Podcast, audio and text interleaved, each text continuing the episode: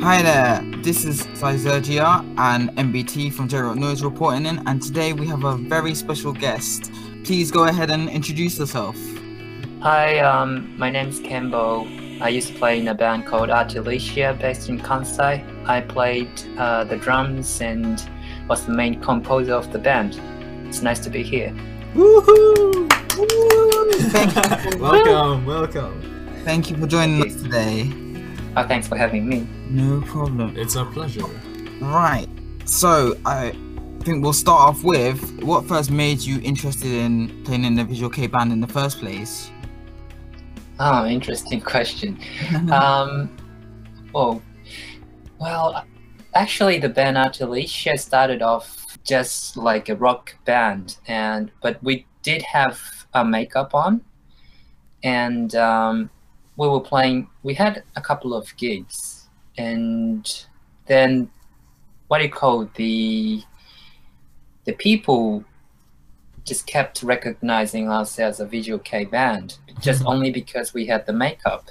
And there was the point where we had to make a decision whether we were sticking with the rock um, gigs or the visual K gigs. And we had a bit of a meeting, and well, K, uh, my the former vocalist, he was pretty much he he pretty much wanted to play in the visual K scene, and so I thought, all right, let's give it a shot. On that note, um, what's the actual difference between the kind of crowd that you get from Visual K fans or, or the Visual K scene and the regular rock scene? Mm-hmm. Um, I guess the regular rock scene would be pretty much similar to what you would see, you know, in a, any other countries. Like it was quite similar to what I used to see back in Australia when I was living there. The the crowd surf and all what is the vibes you get was pretty much similar. But um, the first time I saw Visual K's gig was quite shocking in a lot of way for me. Um, they all had the same movements, you know. I don't know I guess you you might know some of it, but you know they have some sort of specific moves that everyone follows. Yeah. Mm-hmm. Yes. So that for me was really new, was surprising to see. What clashes with being a visual K band and being a rock band? Is there anything that doesn't go well together? To me, I I don't see much difference. I mean, music is music. You and we, we play rock.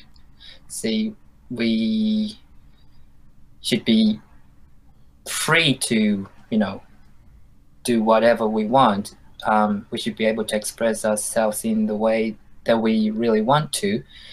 But the way what people see in Japan is they, they try to sort of like fit things in certain groups. There are some bands which do wear the, the makeups, but I don't know. What I heard from people back then was that they had the impression they didn't know what we are, like what we wanted to do. They thought we are visual K, but they are playing in a, you know, regular like normal rock band events. Mm. And it was okay for me, but thinking about what people would think about us, we had to make that decision. So, if you weren't going to go Visual K, mm. would you remove all that makeup and try to stick with the rock scene that way? Um, I never had the idea of removing the makeup anyway, but it wasn't only my decision, you know, to make. I had my vocalist yeah. to share the ideas too. And i was pretty much new to japan with the live scenes. So maybe i thought i need to you know compromise a bit. So you mentioned you that you had a vocalist in your band. Uh, yeah. how, how did you guys meet? Um soon after i came to japan like which was six i guess it was six years ago um I was looking for members, and then I found a guitarist on the internet, and we got along pretty well. And uh, Kay, the vocalist, was a friend of his, the the guitarist. Mm. And the first time I heard Kay's voice was, I mean, I don't know if I'm allowed to say this, but he couldn't sing a tune like in a melody, but the the potential that he had was really amazing. So I thought, you know, I wanted to do with him. And how would you compare the the live scene in Japan to um, that in Australia? I guess, you know, seeing like some popular rock bands um, talking about gigs in Japan, um, they get like, what is it, positive impressions um, from the interviews, which is um, the Japanese crowd. Um, this do- do- doesn't just regard with um, the visual K or the rock scene, but they try to make the whole what do you call that that unity like they do the same actions and movements Yeah. yes whereas um in australia they the crowds would go crazy like spontaneously like the way they feel Ah, okay. Hmm. I, I I see. You mean shit, I, I forgot the name of it. It's like Furi. Furi. yeah, it? yeah. It's it, that that's the word, furi. Yeah. When And- you- ah furi yes Yeah. And I I I also have gone to gigs in the UK and gone to gigs in Japan and I do see that difference. I mean, it's obviously for somebody who's in a who's Western, it's Hmm. really I guess odd if you're new to if you're new to Visual K. Um Yeah. but it's also very interesting and uplifting because Mm. you know it's norm normally the fan the fans are controlled in Japan, but Yeah. in Western audiences everybody's everywhere. So, yeah yeah, I like that approach better. To be honest, like well, the the Western approach. Sorry, because ah yes because you, the the gigs get more lively and it's like more he said and people are more I don't know like more genuine to the feelings and stuff like that. so next question is being banned is not an easy feat by like any means. So were there any sacrifices you had to make during that time? Yes, I can pick up some. First of all, you know, uh, on on stage and on like any um, social networks, um, like Twitter, we try to not pretend, but you know, try to be fancy and you know, like as if we are having a good life. Hmm. And but you know, when we are not on stage or in front of people, like off the internet, it's like we are always earning money and have to think about how to live the month and because we have to pay like for the equipment and you know for the studios. So the sacrifice i made for me was that well i used to be like i used to collect cd like every day like i would go to cd store and find something new but I had to give that all up because I needed to save, you know, money to for for the band. To me, was quite what what's that word? Um, I was playing music, but I wasn't able to listen to the music that I, you know, wanted to. Uh, it's a bit ironic. Yeah. Ah, yes. Ironic. was the only thing you gave up in the financial department, or was there anything else?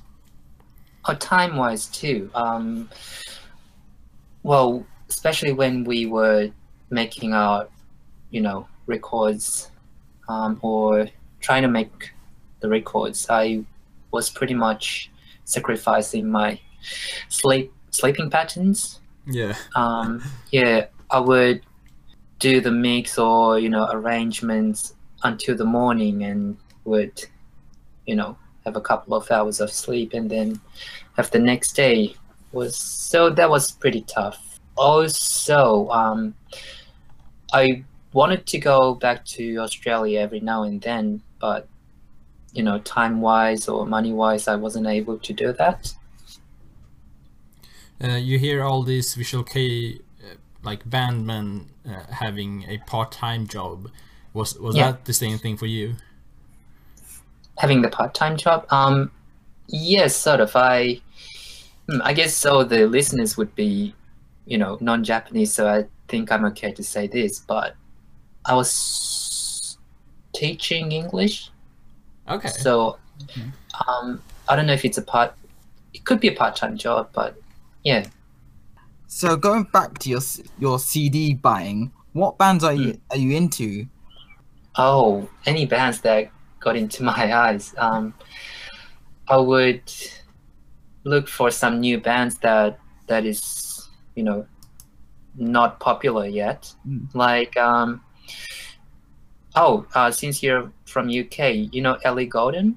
Yes, yeah. Yes, um, I actually heard her song at a CD store when she re- released her first album, and she wasn't popular at all. But was, I, I fell in love with it, so I just bought it on that day. Also, I would, you know, do some study about the old rock. You know, we have YouTube now, so I would search some bands, and if I find it quite, you know, intriguing, I would just buy that CD. Like, uh, yeah, I used to collect a lot of um, King Crimson. See. Um, Yeah. that's another UK band, I guess. Mm. Yes. So I collected all their studio albums. So going back to the Visual K thing, um, Yeah. would you say Visual K is popular in Japan, or how, how? Because we have a hard time perceiving how popular things are from a, from like an outsider view, if you're not living in Japan. So that's the kind of thing that we sometimes we think bands are like Japanese bands are like really really big, but in fact they're just like an indie band that plays in small live houses. Hmm. Um, I don't know. the genre itself, Visual K, is popular, of course. Um, everybody knows who X Japan is. Mhm. Um, most people know who LUNA SEA is, but in you know when you follow that the history of who was the first visual can and who was the second and third and fourth and I don't know what generation we are at now, but I think the popular popularity is sort of decaying um, and sort of becoming back to the underground scene. So the indie, there are tons of indies visual K bands, but not so many on the like the ranking charts. Like in Japan, we have Oricon. Do you know that? Yeah. Yes. Yes, we don't see much visual K bands on the list of Oricon. You have all these uh, mainstream Visual K bands like the Gazette appearing from time to time. Um, yes, and up to Gazette, I think they have established their sort of like their state status up to the point, you know, a lot of people know. But the generation after that, who would that be? I don't think like people in general would know them. Yeah, it's hard to tell because obviously there are so many bands, so many indie bands, and not a lot of those indie bands will hit mainstream because of the kind of music they play. That makes sense. So, for example, Sid, Sid were visual K band. I guess they still consider themselves that. I'm not quite sure. They've blown, they've done anime openings and whatnot, and have reached a popularity that I guess nobody would have thought that would be the case. And their music's quite digestible as well. So I don't know, maybe it's it's also the like genre of music as well. But they play like pop nowadays, so it's quite Yeah. yeah. as you said, it's quite easy to digest. Yeah, yeah. Uh, are are there any Visual K bands that you follow right now, Kembo? That is um, that is part of the indie scene. Um, hmm. I was really close with the band Holy Clock they are on a hiatus now. Mm. Don't know when they're coming back, but their music really got me into. I mean, they're not only because they're my friends, but their music was purely great and beautiful. What kind of music did they play? Um, what kind? They had the essence of the 90s Visual K. Aye, I see. Yes. It's always hard to um put visual K bands into genres because they play so much different. yeah, it's true. Like it could go, it could be jazz, it could be rock pop, it could be metal at one point. You know, so it's it's a mixed bag. Um, what I wanna ask is, every visual K band has has new costumes whenever something new is on the horizon. So that could be singles, albums, a DVD. But how are these costumes made? Does somebody draw them? Is there a company that specializes in making them? Um, yes. Uh, well, I only know about Kansai region, so I don't know how different it is in like Tokyo, Kanto area. But yeah, we did have um, the the costume company where like you see a lot of um, costumes in different bands are made in the same place with the same company in Kansai region. Um, yeah, there's one popular one. Um, I think they moved to Tokyo though, so I don't know what other options there are now.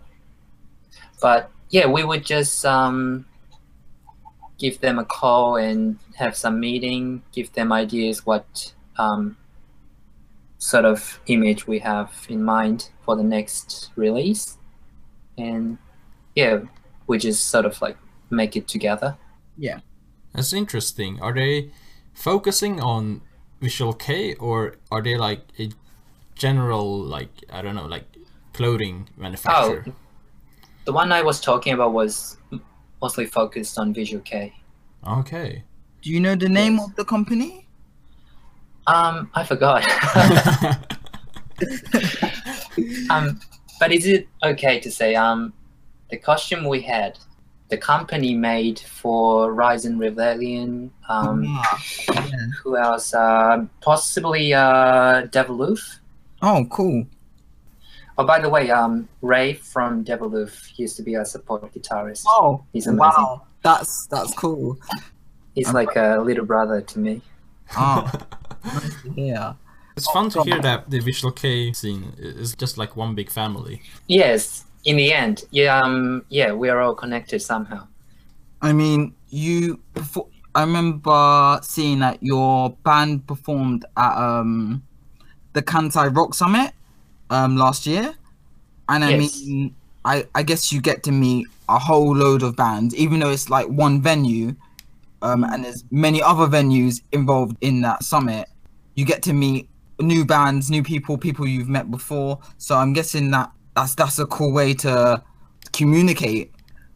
Uh, so talking about live houses, is it difficult to book a live house and how expensive is it? Like not exactly how much it costs, but is it expensive? Um, when we are a part of an event, um, once we get into this, you know, scene, um, it, we get offers like every now and then. We don't have trouble seeking for a gig opportunity. To be honest, we have t- we have this system called uh, Noruma. Um, I think it refers to um, norm in English, um, where you have to pay a certain amount of money or sell certain amount of tickets, which usually is uh, 10 tickets in general. Yeah. So if you get 10 people watching your gig as your, you know, fans, you don't have to pay anything. But sometimes they ask us to pay for the equipment fee.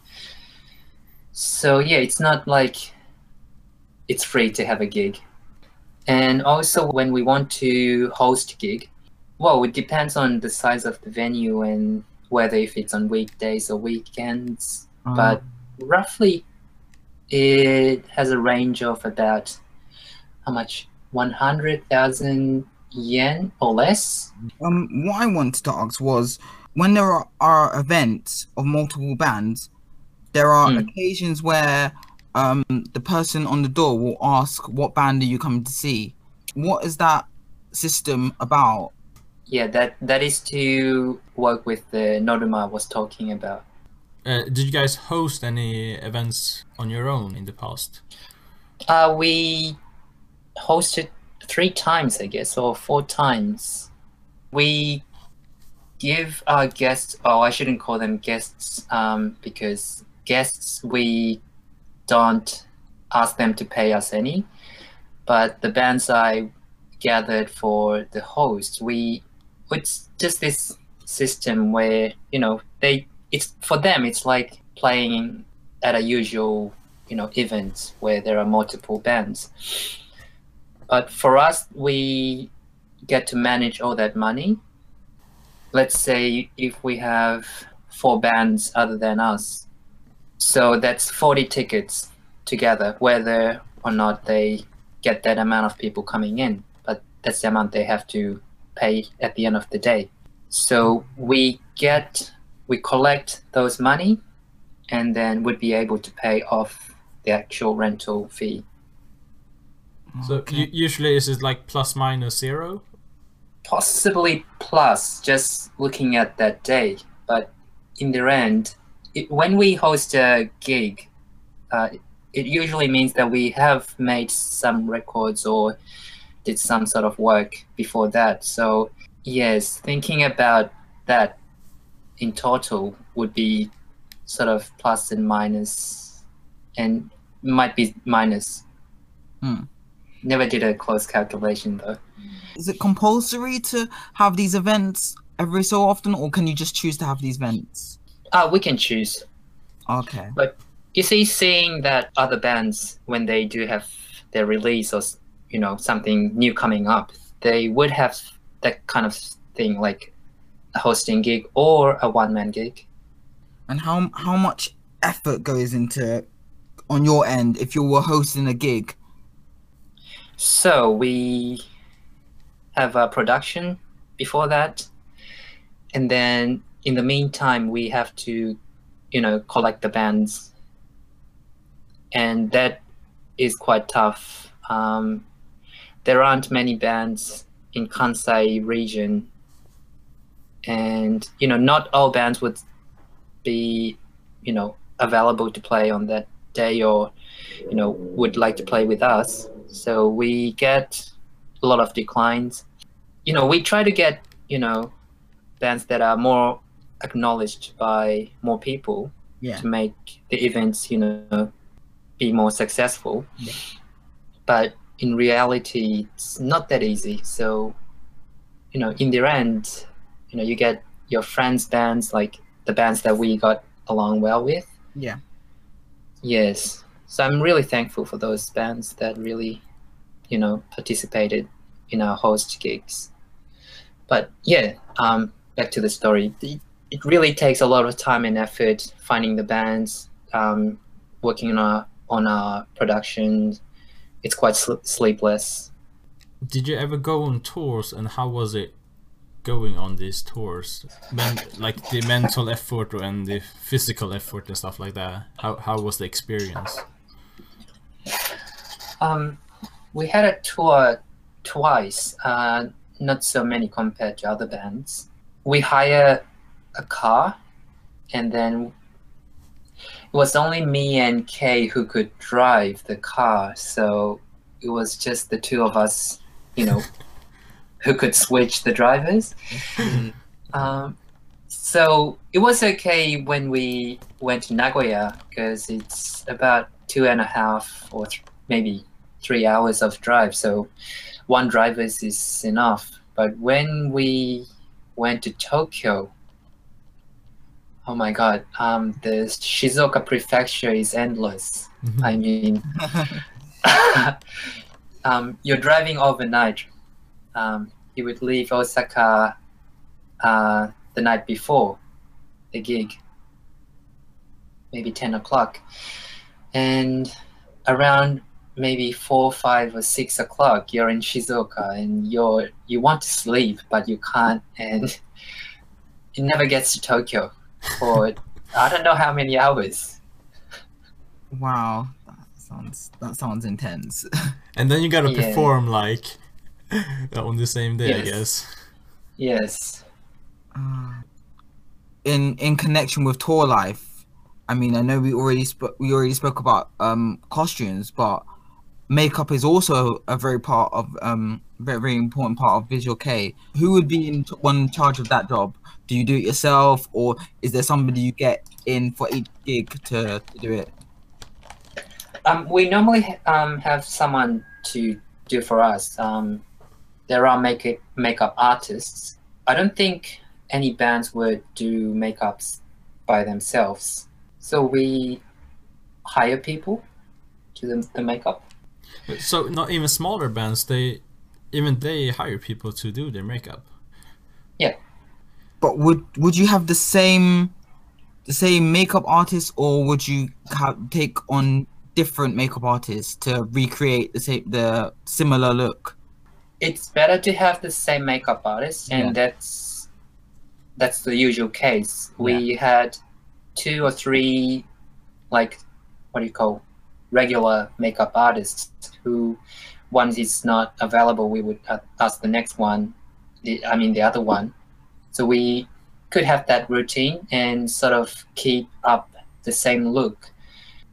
But some bands wouldn't be so fast about it. Maybe they are quite flexible. Would the makeup artist travel with you with you guys, or would they travel separately? If we are to take the makeup artists from the, the Kansai region together, we would go travel together. You chose a more feminine kind of look for your yeah for your band Right. uh, in Artelicia. Uh, like, how do you make the decision of choosing who's gonna be the feminine member? Because a lot of bands, obviously, like they always have the token feminine one, and it's really it's not Yes. odd, but it's like it's a it's a it's It- a It's a thing. yeah, it's a thing that keeps happening. So To be honest, I never wanted to be the one. oh shit! I see. Yes, um, but I always wanted to be quite like a neutral type, but never, never a girly feminine. Feminine is okay, but not the girly type. How, how, Never how did you end be- up with that part then? when Kyrie, the guitarist, joined the band, and when we were making our next production and having the meeting with the makeup artist and the costume designers about the new outfit, they thought if I would keep the the the style that I had, would sort of blur the whole um, contrast of the members.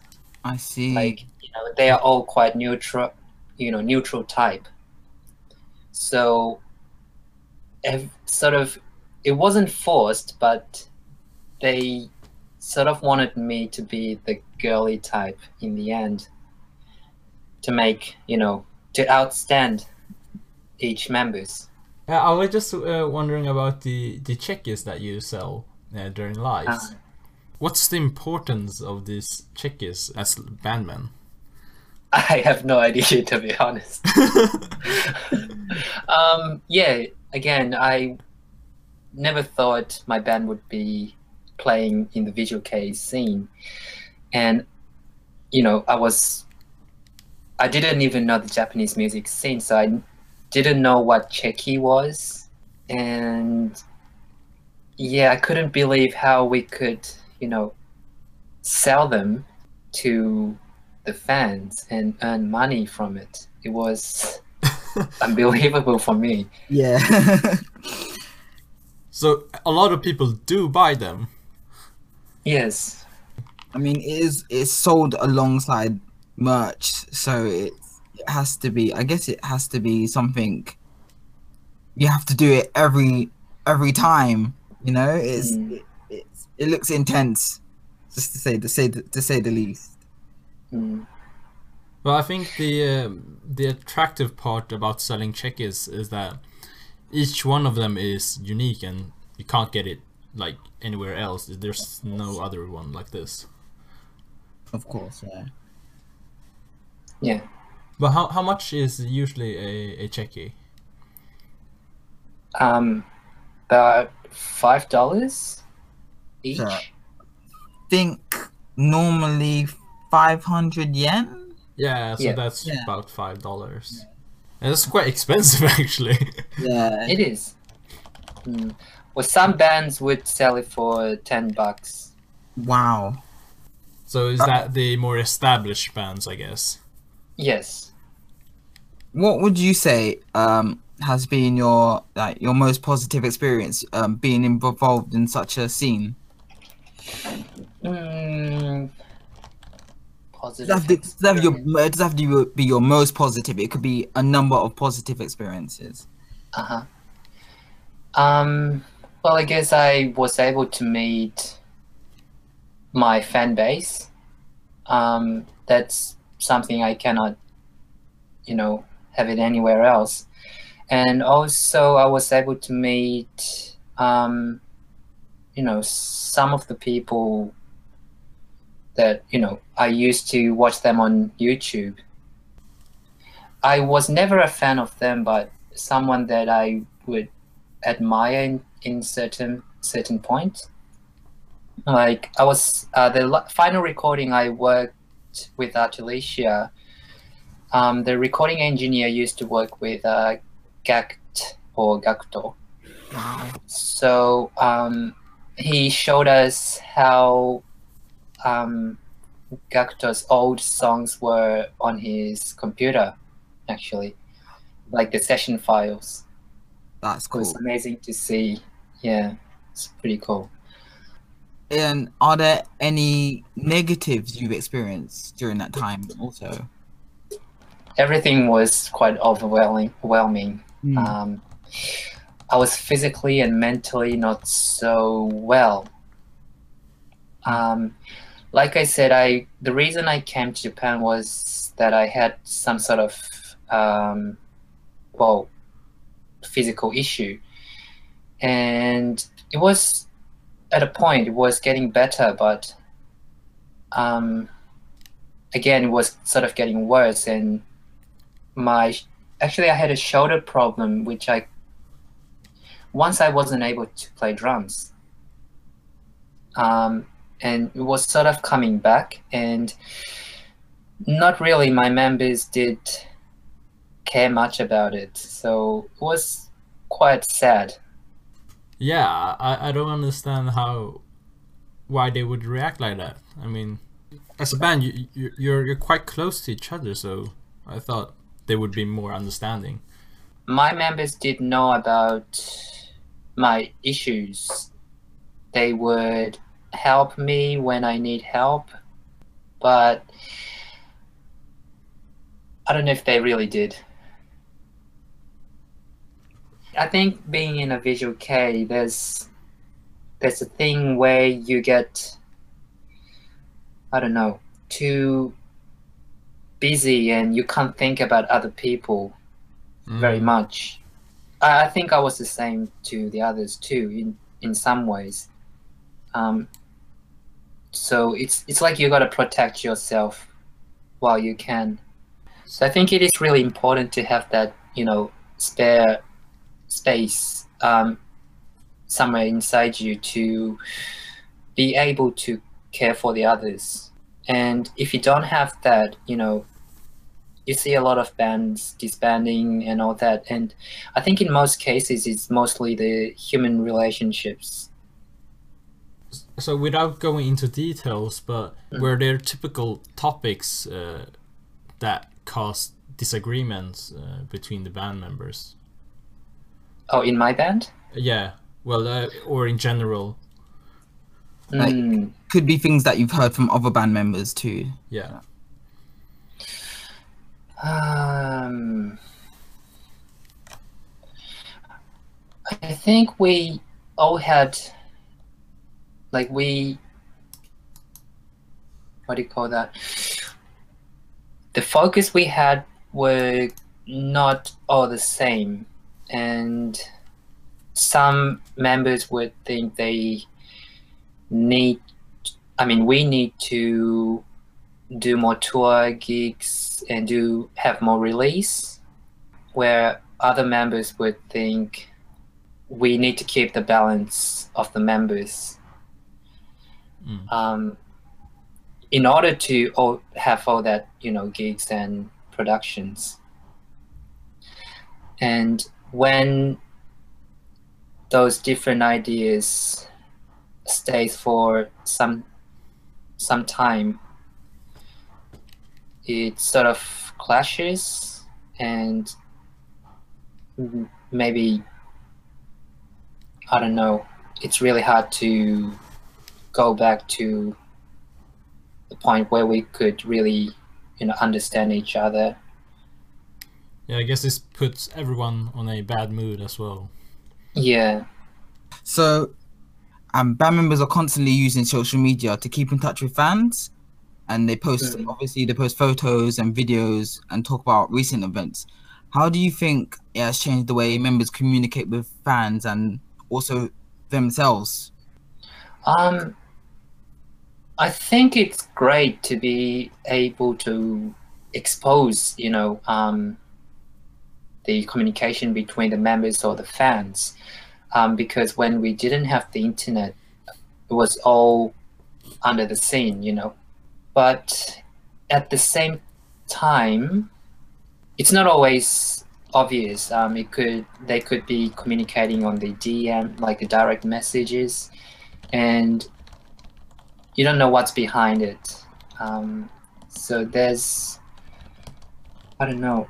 It's I, I enjoy communicating with the fans, um, but at the same time I feel like I've got to be careful because some people might come too much, not having like certain distance at all. So yeah. Would you reply to your fans directly? Um, when I first started using Twitter, I yes, I was always replying to their messages. I I don't know. There's there's a point where I stopped doing that, and I'm sort of not replying to the messages. Only sometimes when oh my band disbanded, so now I don't have anything to really protect from or for. So you don't accidentally say the wrong thing to hurt your band. Right. Yes. Yes. Mm. But I think there needs to be some distance between. It doesn't have to be the fans and the musicians, but some people are very unique and can be quite. Mm, how can I put this? Could be harmful at times. Yeah. Yeah. Yes. That's, that's understandable. Yeah. Did you feel like all these messages and all these uh, tweets and uh, did they support you, uh, make you want to carry on making music? Oh, absolutely. So that was a one of the driving forces then. Yes. How did uh, all this social media help you expand your band during your time uh, with Artelicia? See, it's not like we were um, chatting like like we're good friends on with the with the fans, but you know we're able to communicate somehow. Um, in my case, when they give me some sort of uh, comments or anything, I would always put uh, like button to let them know that I have read it and you know I appreciate it. Yeah. So it's not like we have obvious connection as you know, you know, as a person, but Uh-huh. it's, that's sort of you know this new way of communication, I guess. So the people close to you, what did they think of you being in a visual K band? Like my families and close Like, friends. Your close friends, yeah. I imagine there was like probably mixed reaction. I'm not I'm not entirely sure, but yeah. Especially with Um, you taking the the f- feminine role. no, I'm just joking. yeah, um, all my close people never thought it looked good on me. Um, but uh, yeah, being in the visual K, just you know, my my family and friends were really supportive about it. Um, yeah, I never had some anything against my will in terms of that. I guess it's uh, quite hard for them. Well, uh, you you you mentioned that they didn't think it looked good on you. Uh, Just the girly appearance. yeah, um, I think it's because if if they knew you for such a long time, and if your parents see you grow up and stuff like that, it's Mm. quite a contrast to see you go from your usual look to something totally different. Mm. But uh, your parents, they they were still okay with all of that. Yeah. I mean, my mother, she lives in Australia, but whenever she travels to Japan, she would go to one of those uh, CD stores, and I, I could give her the CD, but she would go and buy it. it sounds exactly like mothers. how would they would act? Yeah. That sounds uh that sounds like a very supportive relationship you have with your Yes. mom. Yes. That actually leads on to our next question. Um, so obviously people buy people will buy CDs, they'll buy merch, whatever, whatever you're selling. Um, so how how sustainable is it being in an individual K band? We, I think most people have their part-time jobs, and Yeah. yeah, we somehow have to make it work, right? Yeah, of course. It's not like we are getting like individual incomes from the CDs and merches. Yeah. It all goes back to the band. Um, I don't know how I was able to do that. of course then again there's my family support Yeah. and all that so maybe maybe that's the way i was able to sustain the activity Mm. Mm. i think it's more hard for visual k because you gotta make things constantly you gotta have like new outfit in certain certain amount of time like maybe three four months Oh yeah. and you know it's like the money's draining away every half a year Yeah. and yeah and as long as the band members agrees with that i think it's okay but when someone thinks that that's that's the essential and it's the must thing we have to do some person might be sacrificing a little and the other person might be sacrificing like like massive amount of money and time and that could cause the sort of the bad balance of the routine Hmm. oh, something's I mean- happening. but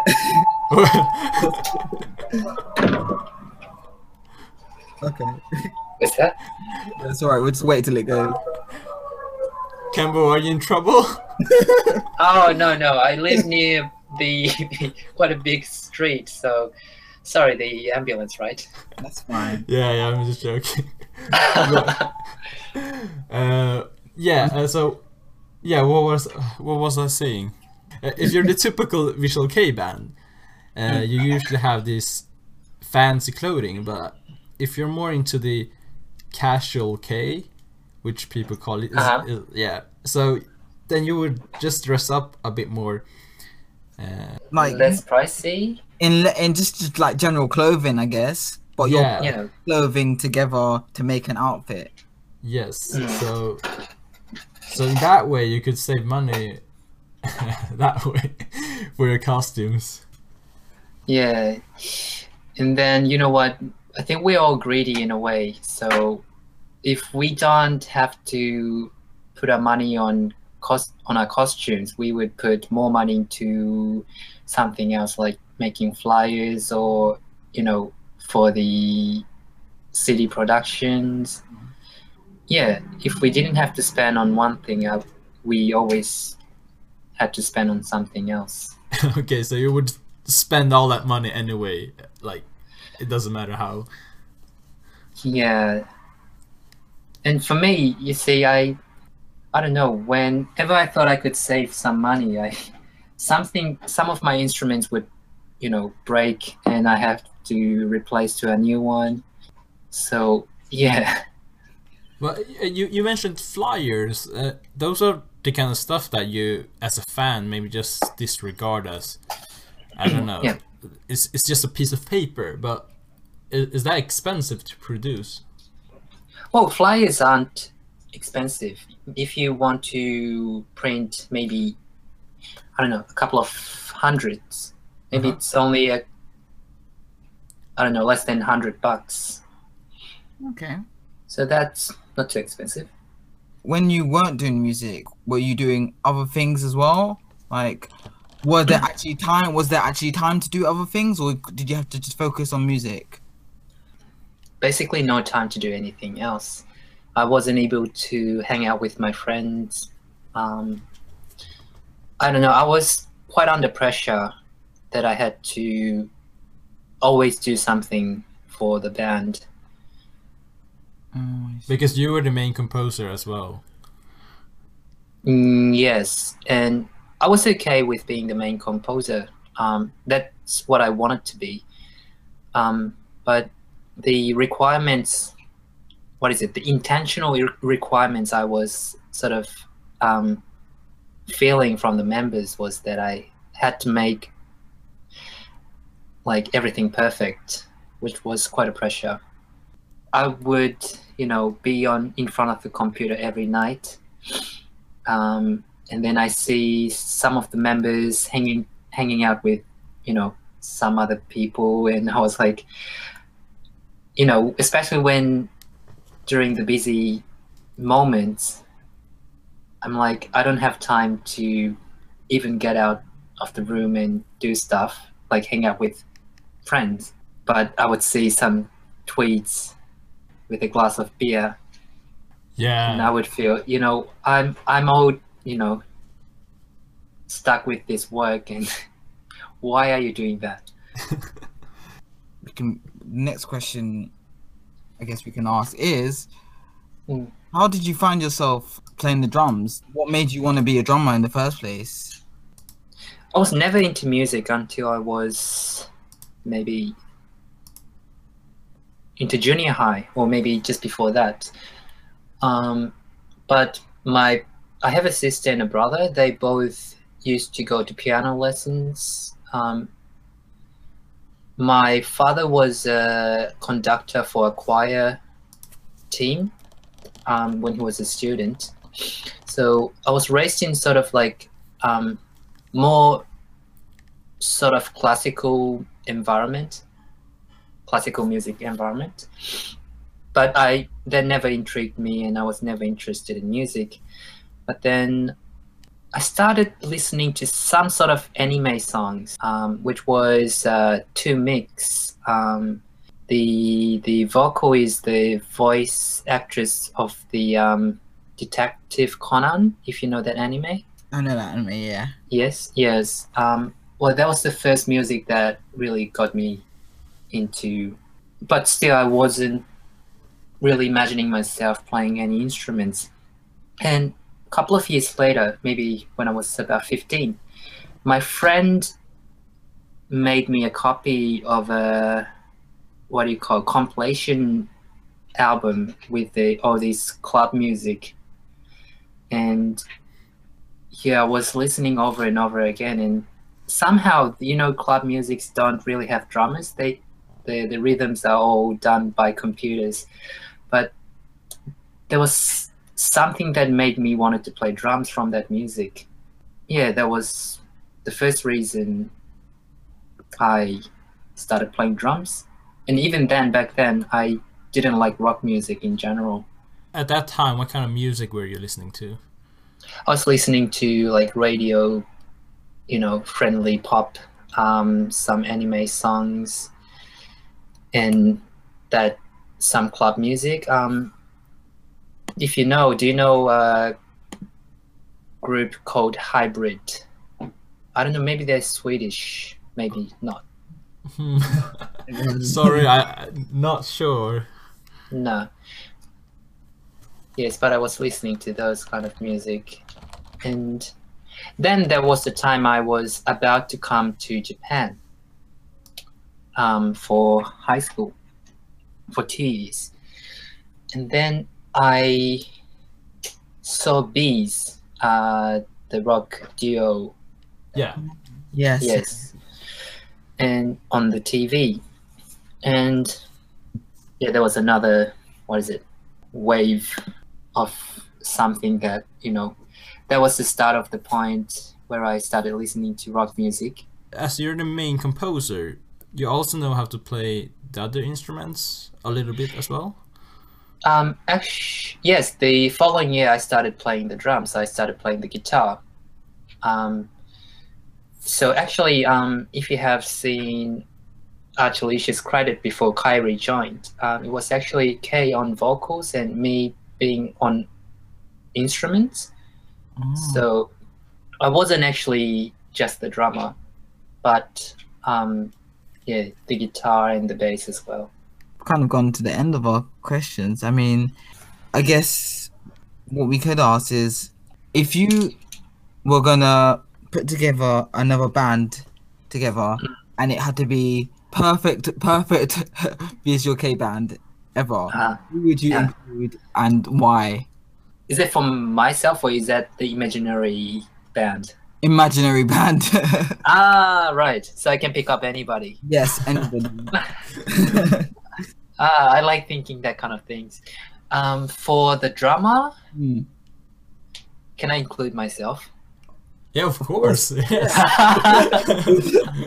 no, actually, actually, uh, no. I'll put myself aside. Um, if not me, um, I would have Shinya from LUNA SEA for the drama. ah, yes, yes. yeah. Um, could be the Dir en grey Shinya as well, but I prefer LUNA SEA's. Mm. And for the bass, uh, Toshiya from Dir en grey. Huh. And uh, for guitar, Sugizo from LUNA SEA. I can't think of this side guitar though. Um, and I don't know. uh, For the vocalist, I would pick up Kyo from Dir en grey again. Wow. Okay. what, what, what kind of music would this band make? Would this band make? Yeah. um, I mean, we see so many side projects from Dir en grey, so it could be anything. yeah. yeah, and same with LUNA SEA. So Yeah, it was half LUNA SEA, half Dir en grey band, wasn't it? yeah. Yeah. But to me, I think they both have some like similar sort of uh, aesthetics, Hmm. um, in my opinion. So I think, yeah, I think it would make a good collaboration if those people work together. that would be like a super band, definitely. Yes. I mean, I've I know um Kyo and Sugizo have worked together in Sugizo's album and on sukekiyo's album too. okay. Yeah. Is that on um is that oneness for Sugizo? Ah, yes. Right? Yeah. Is there any band that you would like to recommend that you see potentially right now, or maybe just some band you follow that you want to recommend? Um, see, I wasn't really able to like keep up my musical like library. Um, and to be honest, I think the music isn't really giving me the drive at the moment. I mean, the new stuff Yeah. they kind of sound quite similar to one another.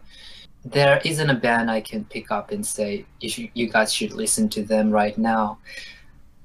Well, it's not my my cup of tea, but um, do you know Clack Inc? Yeah, I've heard of them.